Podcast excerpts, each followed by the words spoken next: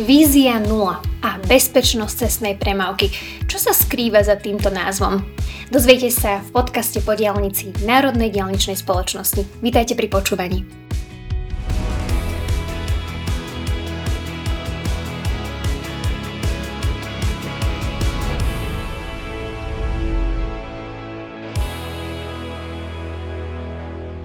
Priatelia, vítam vás pri počúvaní podcastu Po diaľnici, podcastu Národnej diaľničnej spoločnosti. Aj dnes mi bude robiť exkluzívnu spoločnosť náš host, pán Roman Török z oddelenia bezpečnosti cestnej premávky z Ministerstva dopravy Slovenskej republiky. Vítajte. Ďakujem pekne, dobrý deň prajem.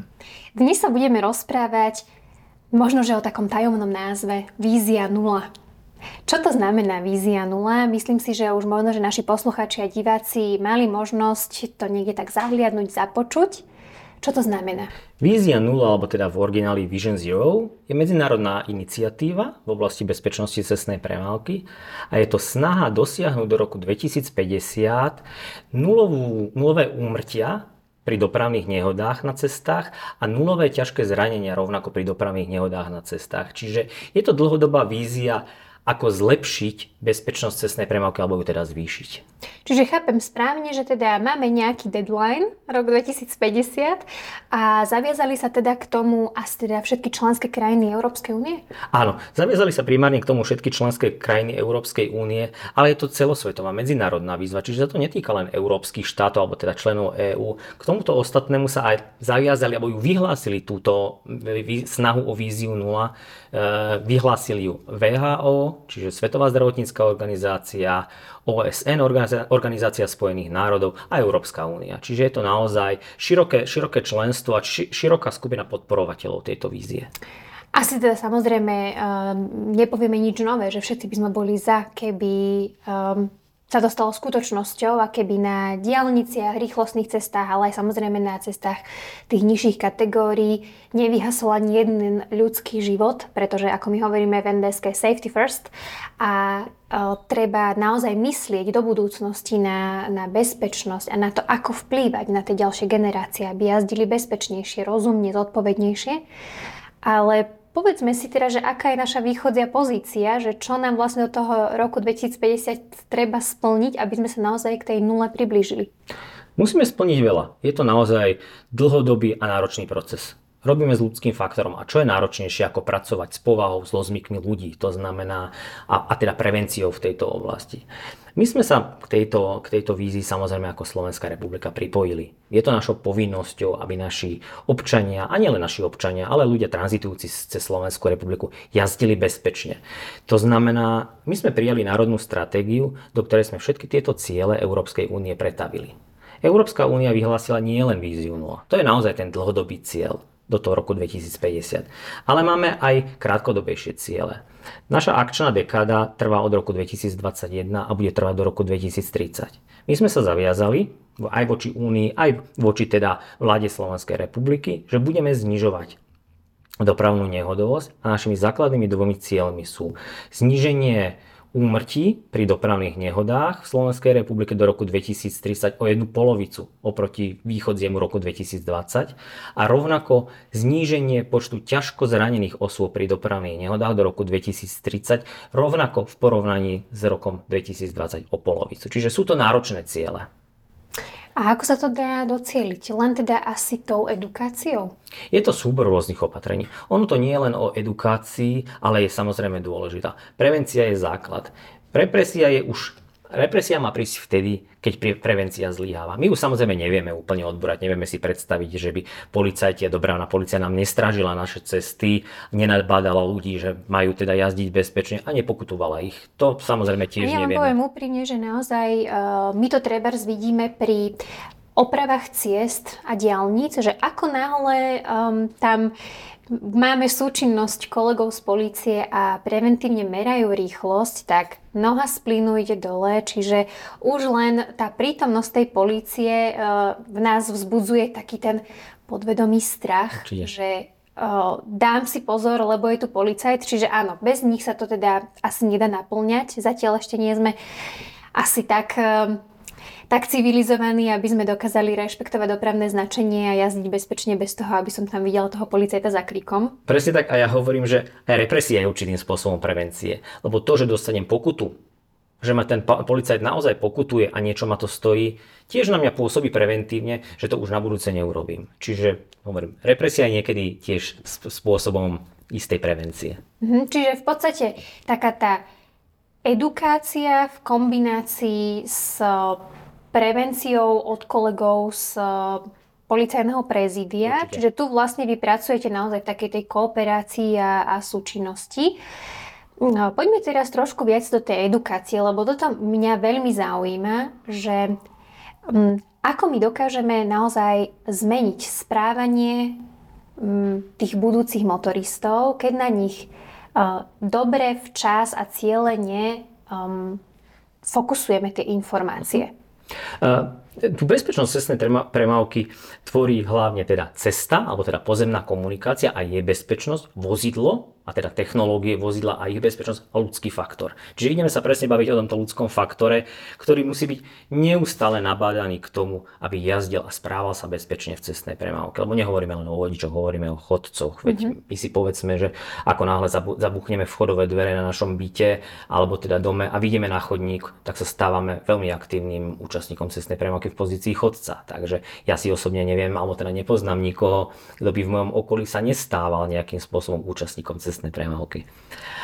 A ľudí treba edukovať a vytvárať túto osvetu už od detského veku. Lebo tie, tie prvé návyky, aj pozitívne, ale aj tie negatívne, získavame už od detstva.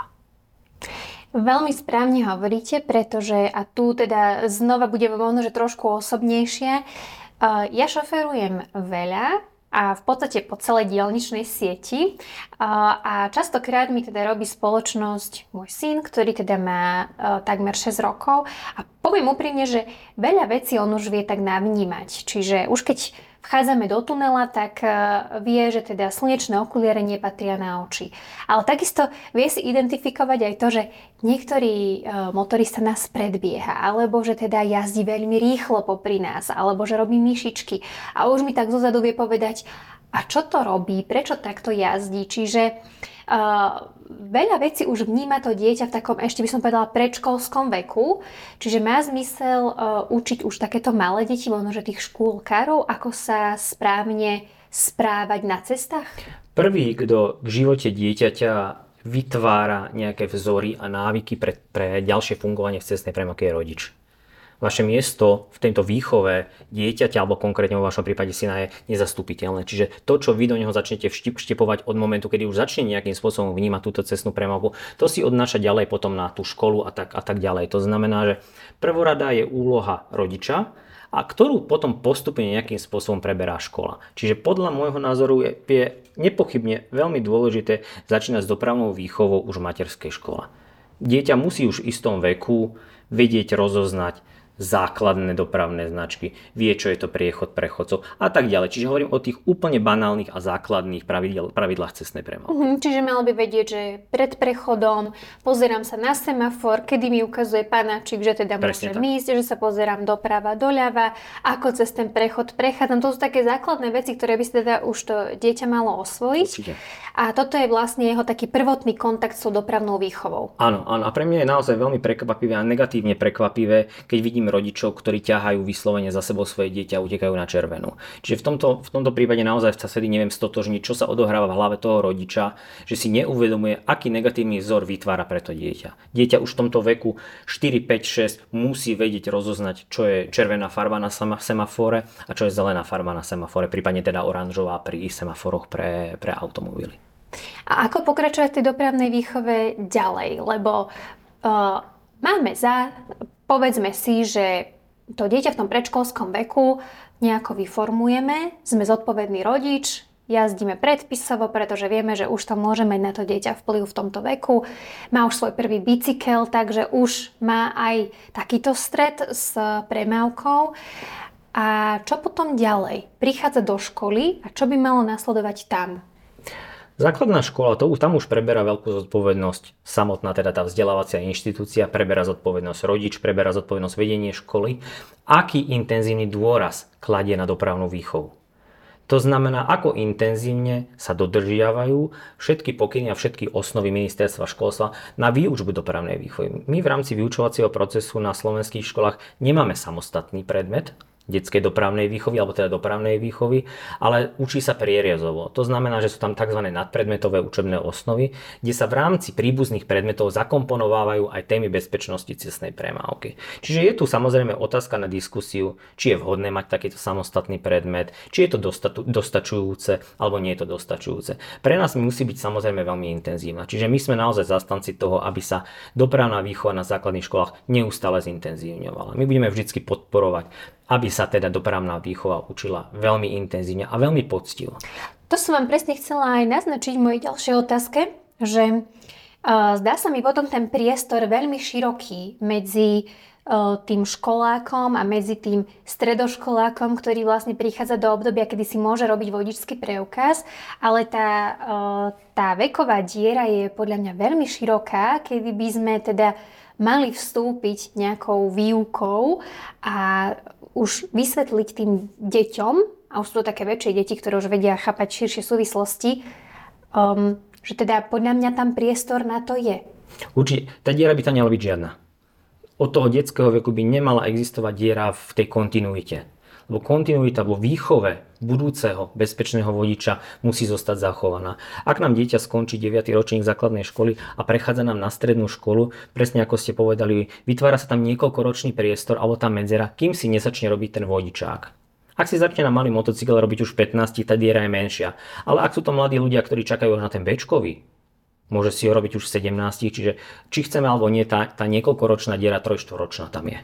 Uh-huh. Teraz možno, že trošku premostím, ale spomenuli ste ten vek. Ten sa vlastne posunul, čiže uh, dnes si už môže robiť vodický preukaz mladší človek. Uh, myslíte si, že malo to nejaký vplyv na možno, že zvýšenú nehodovosť, alebo je to úplne zanedbateľné? My to, my to nebedáme, čiže my vítame tento krok. Lebo tým, tým mladí, tak ako som povedal, nemôžeme ich hádzať do jedného vreca. To znamená, že nemáme len zlých mladých vodičov. Máme aj veľmi zodpovedných mladých rodičov, mladých vodičov, veľmi dobrých mladých vodičov. To znamená, že on keď sa v sedemnástich rozhodne začať si robiť ten vodičák, alebo teda už, teda už šoférovať, šoférovať, tak prvý rok šoféruje väčšinou pod dozorom rodiča, alebo zákon káže, že kým nedosiahne ten vek osemnásť rokov, musí jazdiť so zodpovednou osobou, ktorá má vodičský preukaz, ktorá má určitú prax, nemá ten vodičák odobratý a podobne. Čiže tam je to väčšinou ten rodič. Málo ktorý sedemnásťročný človek je už samostatne zárobkovo činný, že už má svoje auto a podobne. Čiže väčšinou jazdíme na rodičovskom aute. A zase tá rola toho rodiča, tak, tak ako bola predtým, možno piatym šiestym rokom veku, sa zase na chvíľu vracia a vy už ako skoro dospelý človek sledujete toho rodiča. Je nervózny za tým volantom, nadáva, je agresívny, nedodrži, nedodržiava pravidlá cestnej právky, možno ich banalizuje. Takže tam zase ten rodič začína byť zase veľmi, veľmi dôležitý na ten rok. To som chcela presne povedať, že tu sa potom znova vracia rodič do tej svojej role, kedy naozaj môže vplývať veľmi výrazne na to, ako ten jeho syn alebo dcéra nastupí na tú vozovku a aké možno, že grify pochytí od toho rodiča, čiže veľmi dôležitý priestor pre neho v tých sedemnástich rokoch.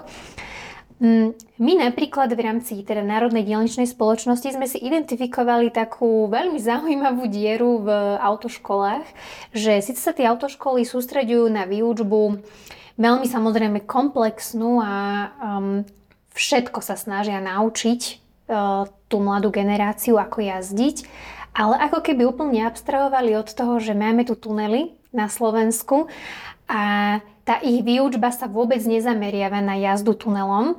Dnes ich už máme viac ako desať. Postupne nám budú pribúdať ďalšie a ďalšie. Takže ja tak vždy rozprávam, že už nebude región, aby ste neprešli tunelom cez Slovensko.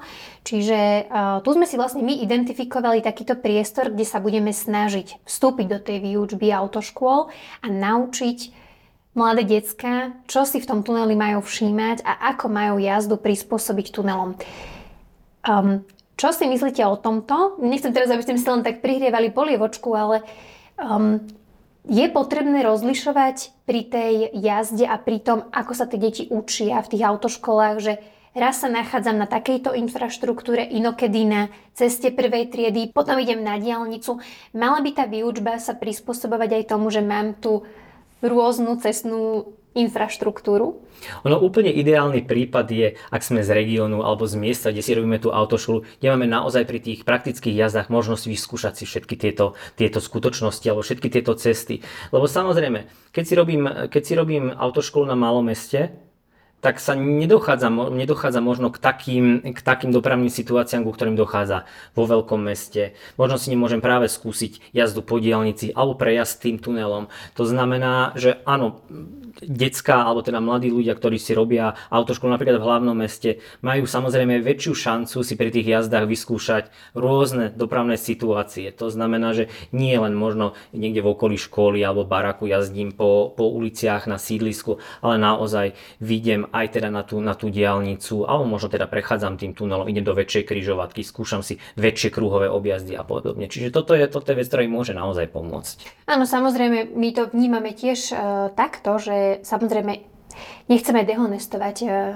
iné autoškoly. Určite. Vždy vzniká taký fórik, že e, my sme mali v meste len jednu hlavnú cestu s jedným semaforom, aj ten e, stále blikal na oranžovo, takže si tak niekedy robia srandu z tých deciek, ktoré sú z menších miest, že čo si si ty mohol vyskúšať, akú križovatku. Tu v Bratislave sú tie najväčšie križovatky.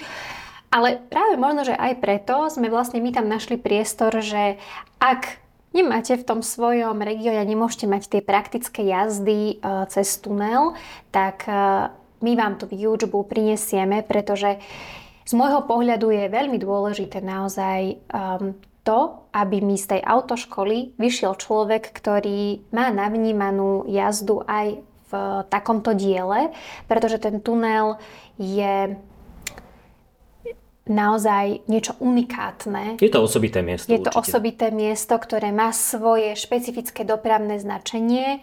A čo je ale dôležitejšie, je to, že naozaj, keď vznikne nejaká kolízia v tuneli, má to fatálne následky. A tomuto my chceme predchádzať a chceme naozaj tie deti naučiť, že odstup v tuneli je mimoriadne dôležitý a naučiť si také, alebo teda osvojiť si rady zachraňujúce život ešte v autoškole a potom si ich vždy opakovať, keď teda prechádzam tunelom, je veľmi dôležité naozaj pre, pre tú mladú generáciu.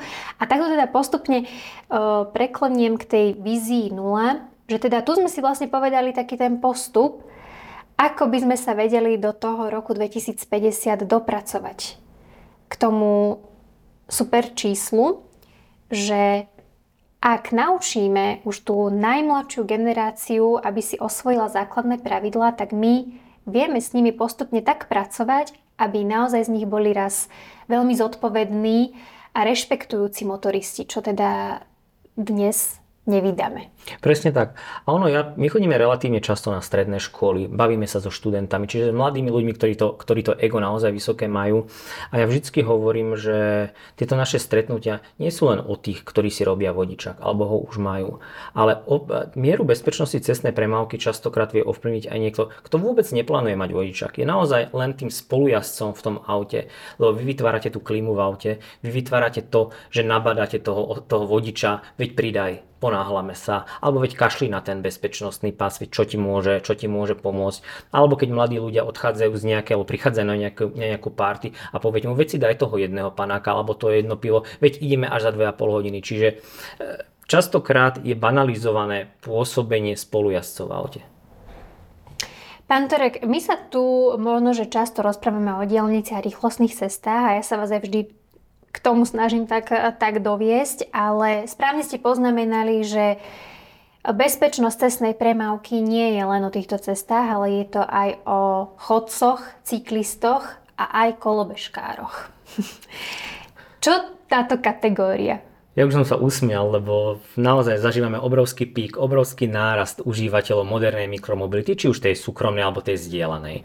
To znamená, že vždy s nejakou novinkou prichádzajú aj nejaké problémy. Na jednej strane pozitívom modernej mestskej mikromobility je, sú rýchle presuny. Čím väčšie mesto, tak samozrejme tým častejšie záchyty, tým väčší problém sa niekam dostať a elektrokolobežka je úžasný priestor na to, aby ste sa niekde dostali rýchlo. Ale samozrejme má to bohužiaľ aj svoje tienisté stránky a my už s kolegami z dopravnej polície vidíme, že už máme za sebou aj prvé smrteľné úrazy na elektrokolobežkách. To znamená, že ide to ruka v ruke, to pozitívne žiaľ aj s negatívnym.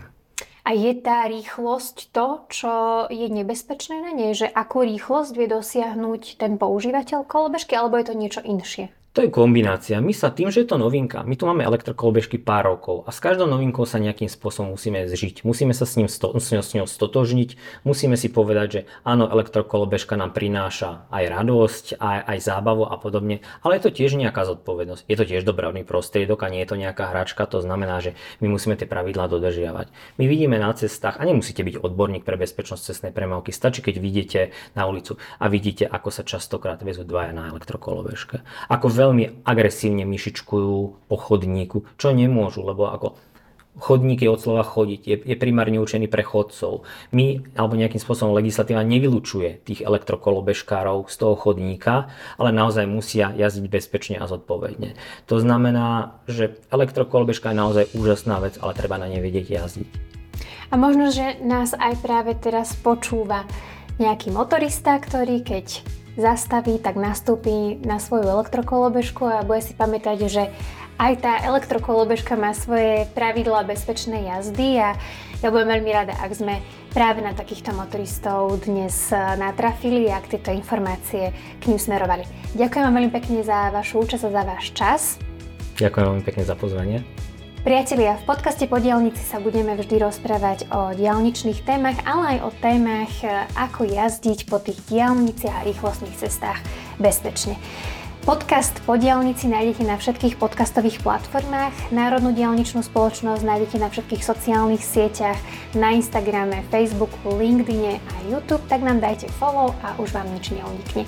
A samozrejme, môžete využiť aj našu mailovú adresu podcast zavináč en dé es á es bodka es ká, kde nám môžete písať vaše podnety na ďalšie témy. Majte sa krásne a do počutia.